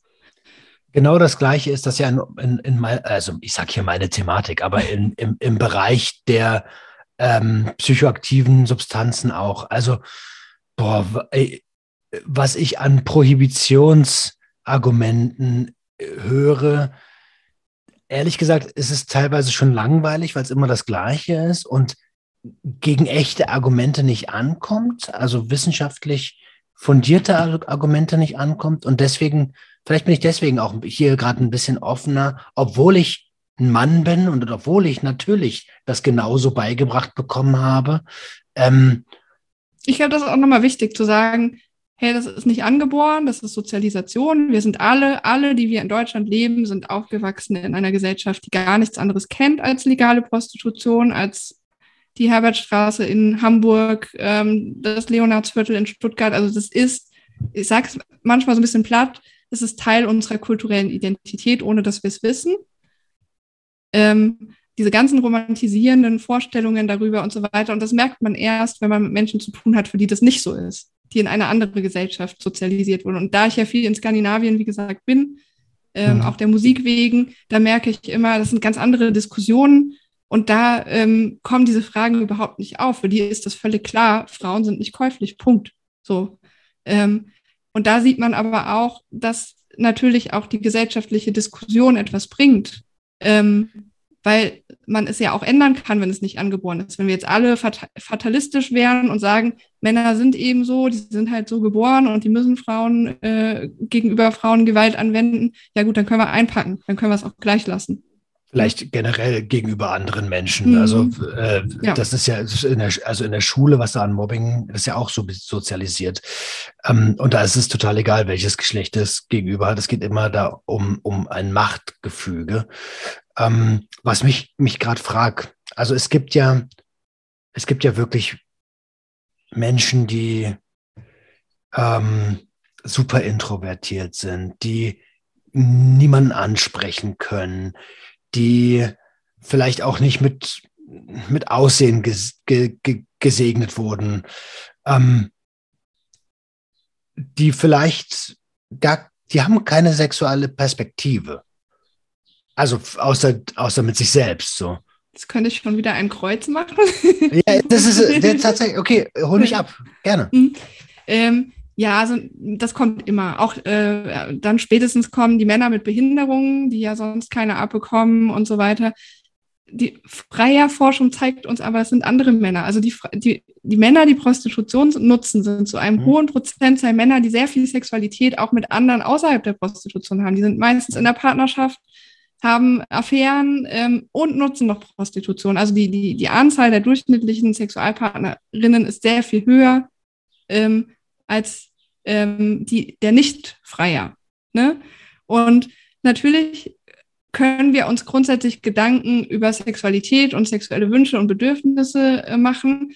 Ähm, ich finde, dann kommen halt ganz oft zum Beispiel auch die, die behinderten Männer, die dann ins Spiel gebracht werden. Da kenne ich aber auch sehr viele Männer, die eine Behinderung haben, die sagen, ich möchte nicht vor euren Scheiß instrumentalisiert werden. Ich ja, achte ja. Frauen und ich würde nie Prostitution nutzen, da habe ich lieber keinen Nicht Sex. meine Motivation gewesen. Nee, nee, nee, ne? ich sag's nur, weil das immer die Diskussionen sind. Ne? Mhm.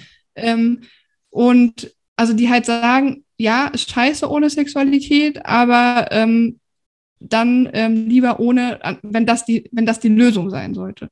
Und ich war jetzt gerade, hatte ich eine Lesung zu meinem Buch ähm, gehabt, wo auch einer, der in der Pflege arbeitet, gesagt hat, also der auch natürlich genau mit dieser Zielgruppe arbeitet, der sagt, sein Eindruck ist nicht, dass diese Männer Prostitution brauchen, sondern sein Eindruck ist, dass die ein Bedürfnis haben nach Nä Nähe, nach Zuneigung, und das kriegst du nicht, wenn du es kaufst. Das, das kann nur authentisch sein. Mhm. Ähm, und dann müssen wir uns, glaube ich, Gedanken darüber machen, wie unsere Gesellschaft generell ist. Ne? Also wie äh, Menschen ausgegrenzt werden und dass es eben diesen Menschen eben nicht hilft, ihnen eine Prostituierte hinzuwerfen und zu sagen, hier, tob dich aus. Sondern das, das wird diese Lehre nicht füllen können, wenn du in einem Umfeld ohne menschliche Zuneigung bist. Ich finde es total spannend, weil äh, bei nahezu jeder Thematik ist der Konsens am Ende, wir müssen gesamtgesellschaftlich humaner werden. Mhm. Und deswegen ist also nochmal, um auf Schweden zurückzukommen, viele ähm, sagen, das ist freier Kriminalisierung. Ne? Also Schwede, der schwedische Ansatz ist die freier Kriminalisierung, aber es ist sehr viel mehr. Es ist genau auf dieser gesellschaftlichen Ebene die Aufklärung, Bewusstseinsbildung, wirklich in den Schulen schon angefangen, sich mit diesen Fragen auseinanderzusetzen. Es ist die Entkriminalisierung der prostituierten Frauen, die auch individuelle Unterstützung haben. Ähm, es ist dann auch die freie Kriminalisierung, aber auch Beratungsangebote für Freier, die gar nicht schlecht genutzt werden, weil viele Männer, die Prostitution nutzen, merken, dass sie ein Problem mit ihrer Sexualität haben. Finde ich dann auch wichtig, diese Angebote dann auch, also nicht nur zu kriminalisieren, sondern auch zu sagen, okay, wie, wie können wir euch helfen? Und das vierte ist dann halt auch nochmal ähm, wirklich gut zusammenzuarbeiten, die ganzen Professionen und die verschiedenen Positionen zu sehen, das ganze Expertinnenwissen zusammenzutragen ähm, und natürlich diejenigen, die wirklich sehr fett Geld daran zu verdienen, zu kriminalisieren. Ne? Also es kann irgendwie nicht sein, dass eine Frau aus Osteuropa 4000 Euro im Monat verdient und nur nach Abzug von ähm, Mieten, ähm, den Zuhältern, die sich 50 Prozent nehmen dürfen, am Ende 400 Euro übrig hat. Ja, natürlich das, nicht. ist einfach nicht hinnehmbar für eine Gesellschaft. Ähm, ich frage mich gerade, äh, brauchen wir generell, also wie, wie regelt man es? Härtere Strafen für Sexualstraftaten? Ja, ist immer so eine Frage. Ähm, ich glaube, man muss schon natürlich eine Bestrafung haben, aber ich glaube, die Höhe ist am Ende nicht so relevant. Ähm, wenn wir uns Schweden anschauen, also die, die reden wir jetzt davon, also es gibt in Schweden bei der Freikriminalisierung Bußgelder. Es ist auch, das Gesetz sieht vor, ähm, auch Haftstrafen ein, ähm, auszusprechen. Ist fast nie passiert. Meistens sind es Bußgelder ähm, und die sind dann nach dem Einkommen gestaffelt. Aber allein diese, diese gesellschaftliche Sanktionierung oder dieser, dieses gesellschaftliche Signal, wir dulden das nicht und du bekommst dafür ein Bußgeld, hält schon total viele davon ab, ähm, das zu nutzen. Das Problem dabei ist jetzt aber, deswegen werden die Bußgelder jetzt zukünftig abgeschafft werden und nur noch Gefängnisstrafen ähm, eingeführt, weil zu Recht sagen dann Frauen in der Prostitution, ist denn die sexuelle Gewalt gegen uns weniger bedeutsam, wird die weniger sanktioniert als die Vergewaltigung einer nicht prostituierten Frau. Also das kann natürlich, dieses Ungleichverhältnis kann nicht sein. Wenn ich es als Gewalt sehe, kann ich nicht sagen, das eine wird mit einem Bußgeld bestraft und das andere mit einer Gefängnisstrafe. Also das halte ich auch für sinnvoll, dann ähm, zu sagen, okay, sexuelle Gewalt ist sexuelle Gewalt und dann immer ähm, Gefängnisstrafe. Ähm, das ist das eine. Und das andere ist, ähm, an die Einordnung als Straftat ist gebunden, dass die äh, Opfer auch Opferentschädigung bekommen können. Also deshalb ist es auch für die Betroffenen total wichtig, ähm, um in den Genuss dieser staatlichen Leistungen zu kommen, dass es als Straftat eingestuft ist. Ob das jetzt aber, ob die Strafe dann so oder so lang ist, weiß ich nicht. Ich finde es aber erschreckend. Unsere, meine Gruppe macht auch ein Dokumentationsprojekt zu Morden in der Prostitution. Wir haben für Deutschland über, also fast 500 Fälle jetzt in unserer Datenbank. Ähm, ah, ab wann dokumentiert? Ähm, Im Wesentlichen ab 1950. Mhm. Aber es sind schon alleine seit 1980 229, das weiß ich, weil ich gestern eine Aufstellung gemacht habe. Also es sind jedes Jahr, kannst du sagen, im Durchschnitt zu zehn wobei das auch nur die Spitze des Eisbergs ist, weil was wir nur dokumentieren können, ist, wo in den Lokalmedien drüber berichtet wurde, wo es mal irgendwie ein Teil wurde uns von der Polizei, also von dem LKA, ähm, also von diversen LKAs ähm, übermittelt, aber die meisten haben überhaupt keine Statistiken oder Datenbanken dazu. Also das ist okay. wirklich nur das, was wir auf, auf Grundlage von öffentlichen Quellen ähm, bekommen. Und da finde ich es immer wieder erschreckend, wenn man diese ähm, diesen Werdegang sieht, das sind oft Sexualstraftäter, die waren vorher schon auffällig und haben dann irgendwann auch ein, also eine Prostitution genutzt, was ja dann auch in den Kontext sexuelle Gewalt fällt und dann auch noch die Frau umgebracht. Und da müssen wir, glaube ich, nochmal genauer hingucken, Wiederholungsgefahr ähm, ne, und auch Verhaltensänderung tatsächlich. Und das finde ich sehr, sehr auffällig, dass ganz, ganz oft es Wiederholungstaten sind. Und das ist natürlich auch nicht hinnehmbar. Genau aus dem Grund habe ich ja die Frage gestellt, weil ich, mhm. ich wollte nämlich gar nicht auf die Prostitution zu sprechen mhm. kommen, sondern auf Sexualstraftaten ähm, generell, die, mhm. also ich bin selber ähm, Opfer einer Sexualstraftat äh, im familiären Umfeld äh, mhm. und, und weiß, dass diesem Menschen nichts passieren wird. Mhm. Und da will ich drauf hinaus. Wie kriegen wir das hin, dass Menschen, ähm, die andere Leben potenziell zerstören, äh, adäquat bestraft werden? Ja, schwierige Frage. Und äh, ich glaube, auch da müsste man noch mal vorher ansetzen, weil gibt Studien, nach denen sowohl Tätern als auch Opfern nicht klar ist, dass das, was sie erlebt haben, eine Straftat beziehungsweise eine erlebte Straftat war. Also da sind wir schon bei den Definitionen und da reden wir wirklich von sexuellen Übergriffen im strafrechtlichen Bereich. Und also die wurden erst gefragt, ob sie das jemals erfahren haben oder ausgeübt haben. Nein. Und dann wurden bestimmte Situationen beschrieben, wo sie dann teilweise gesagt haben, ja, gab es, ja, habe ich ausgeübt. Und dann wurde schon klar, dass sie selber entweder Täter oder Opfer waren und es gar nicht wussten. Und das ist im Übrigen auch wieder so ein Punkt, den ich in der Prostitution erlebe. Ganz viele Frauen in der Prostitution wissen gar nicht, dass sie Menschenhandelsopfer sind.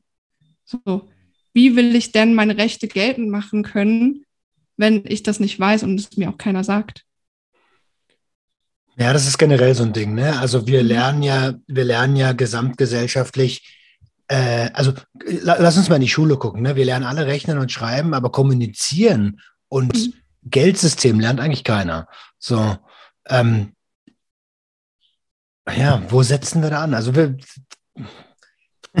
das ist die, die große Frage, die Krux, aber irgendwie muss es ja mal also es, es gibt gute Richtung Präventionsprogramme und die setzen wirklich ganz früh an. Und auch ähm, die Istanbul-Konvention, ähm, das, das, Übereinkommen zur Bekämpfung von geschlechtsspezifischer Gewalt und häuslicher Gewalt des Europarats, was Deutschland ja auch umsetzen muss, setzt an, schon ganz früh bei den Geschlechterrollenstereotypen. Und mhm. ganz viel Aufklärung, ganz viel Bewusstseinsbildung, ganz viel Informationen. Und was ich so immer wieder feststelle, ist, dass wir viel darüber sprechen, wir brauchen mehr Frauenhausplätze, wir brauchen mehr Beratungsstellen und so weiter, aber über diesen präventiven Bereich sprechen wir viel zu wenig. Und das andere ist auch wichtig. Natürlich müssen Gewaltbetroffene die bestmögliche Unterstützung bekommen, aber wir, das, das eigentliche Ziel muss ja sein, diese Gewalt zu verhüten.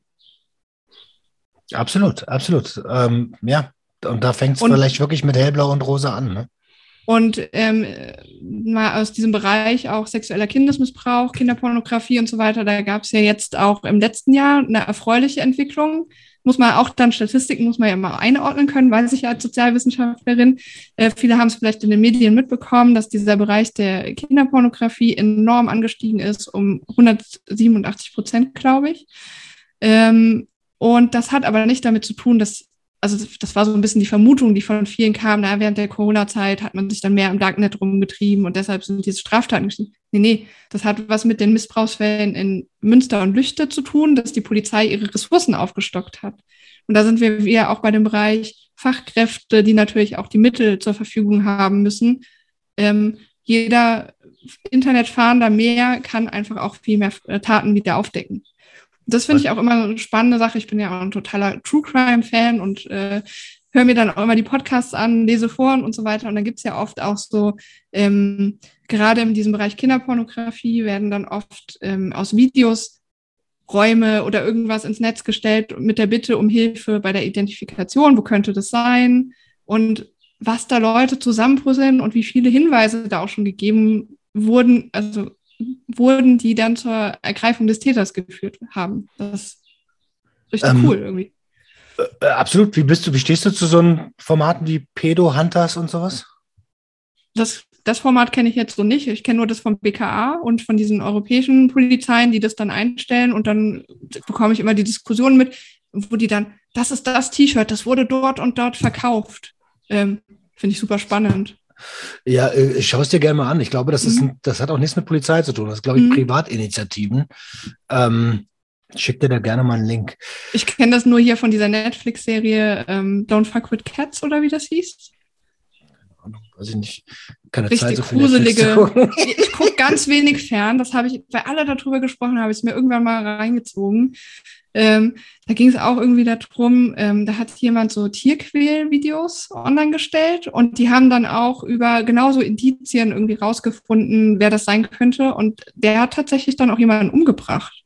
Also wo man auch denkt, wenn man schon diese Tierquälerei als ernsthaften Hinweis genommen hätte, hätte man auch das verhindern können. Und die Tat, das war äh, kein Deutscher, der hat die Tat aber in Deutschland verübt. Also es war ein Amerikaner, glaube ich, oder mhm. Kanadier, ich weiß es nicht genau. Und die, er wurde in Deutschland gefasst in einem Dönerladen.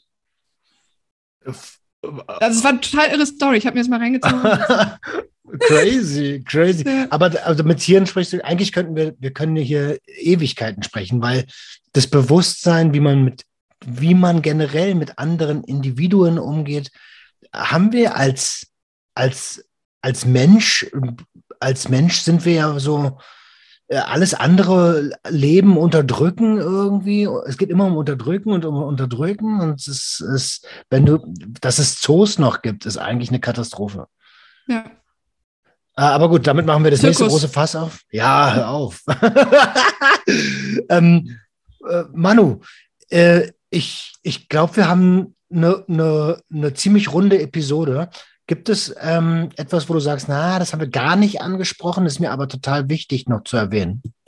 Nö, ich glaube, wir haben ziemlich viele Aspekte angesprochen. Ansonsten gibt es ja sehr viele Bücher, die man lesen kann. Ich schicke dir die Links für die Super, super gern. Super, super gern. Ähm, ja, dann bleibt mir nicht viel mehr, als mich von ganzem Herzen bei dir zu bedanken für den Input. Äh, du hast mir auf jeden Fall eine Menge zu denken mitgegeben. Ich glaube, da brauche ich ein bisschen, um das einzuordnen in mein Leben. Ähm, Danke dir für die Einladung. Gerne. sehr, sehr gern. Ähm, ja, der, der Opener, also der, der Gegenspieler, den du hattest, äh, der hat sich irgendwie bei mir nicht mehr so richtig gemeldet, obwohl ich mit ihm auch im Austausch war. Das, das hätte ich gerne direkt eine Woche nach der anderen rausgehauen. Ähm, sich ja vielleicht noch. Wer weiß. ich wünsche dir für die Zukunft nur das Beste. Und wenn es irgendwas gibt, Dankeschön. Und wenn es irgendwas gibt zum Thema Substa psychoaktive Substanzen und du dazu was zu, zu sagen hast, auch in deinem Themengebiet, dann bist du jederzeit herzlich gern eingeladen. Ich denke dann an dich. Alles klar. Wir sind ja sowieso in, auf Instagram, im also im Kontakt weiterhin. So ist es. Übrigens, Profil, äh, darf ich das auch verlinken? Ist da Reichweiten? Ne? Kannst du gern machen, das politische, nicht das privat. Okay, check. Sag dir Dann. welches. Alles klar. Ihr Lieben da draußen, ich hoffe, äh, ihr seid noch da und ähm, wünsche euch viel Spaß beim Nachdenken. Wie gesagt, schreibt es gerne in die Kommentare eure ähm, Argumente. Vielleicht nicht nur einfach Meinungen, sondern gerne auch argumentieren.